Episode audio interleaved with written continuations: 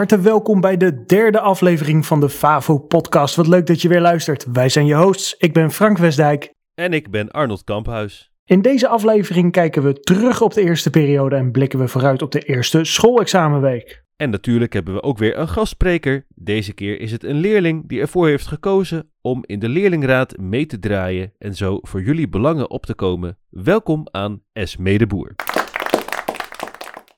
Hi Esme, welkom. Hi. Leuk dat je er bent. Leuk dat je ook enthousiast hebt aangemeld hiervoor. Ja, zeker. Of nee, aangemeld. Eigenlijk meneer Westdijk die vroeg. En jij, wat was jouw reactie? Dat ik dat natuurlijk wilde en dat ik er eigenlijk op aan het wachten was. Je was op aan het wachten. Ja, ik had tevoren al in gedacht van ik word hier sowieso voor uitgenodigd. Oh, dat is grappig. Oké, waarom zit jij bij de leerlingraad? De reden dat ik bij de leerlingenraad wil is omdat mijn relatie met de docenten goed is, naar mijn mening. En ik sta ook in nauw contact met de leerlingen. En ik denk dat ik daardoor wel mijn steentje kan bijdragen in alles wat er hier rondgaat op school. Want wat betekent dat voor jou, een nauw contact met de leerling? Dat zij bijvoorbeeld bij mij terecht kunnen met dingen waar ze tegenaan lopen. Omdat het meestal toch ook wel is dat ik erom bekend sta dat ik hier al langer op school zit. En dat, is- dat, en dat ik dus ook al best wel veel weet. Ja, en docenten? Hoezo eh, goed contact met de docenten? Mijn favoriete docent is denk ik wel meneer Westek zelf.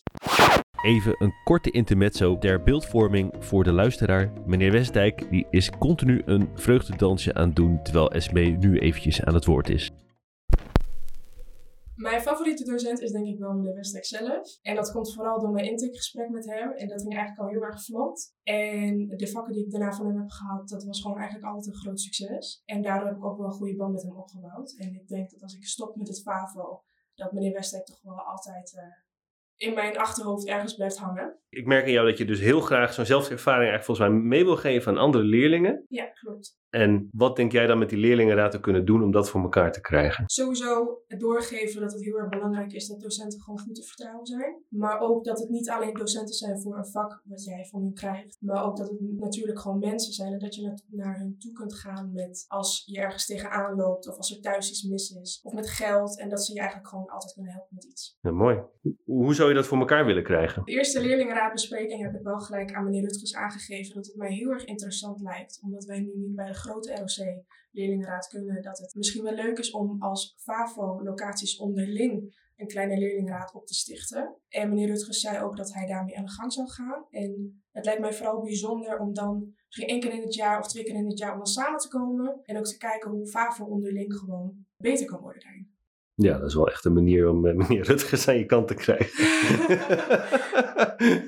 dat doe je wel heel goed. ja, prachtig. Geen leugen, het staat Nee, het is geweldig. Hartstikke leuk. Ja, los natuurlijk van meneer Westdijk. Wa- Wat maakt voor jou de FAVO nou... eh, FAVO maakt voor mij bijzonder dat ik hier binnenkwam als een vrij onzeker, verlegen en toch wel een klein meisje. En ik ben in de afgelopen drie jaar ben ik zo erg gegroeid, vooral mentaal, maar ook qua succes. En dat heb ik toch wel echt te danken aan alle docenten die de tijd voor mij hebben genomen. En alle succeservaringen die ik eh, denk ik niet op een andere school had kunnen bereiken. Vooral niet in deze tijd. Nee, hartstikke mooi. Dankjewel. Is er nog iets dat jij misschien kwijt wil? Misschien iets heel erg oppervlakkigs, maar als er iets is, ga naar je docent toe en praat gewoon, want er kan hier niet iets misgaan. En de docenten die zijn er hier voor je. En vergeet gewoon vooral niet gewoon lekker jezelf hier te zijn, want daar kom je het verste mee. Hartelijk dank Esme voor jouw zienswijze en je wijze woorden. Nu gaan we over op de mededelingen.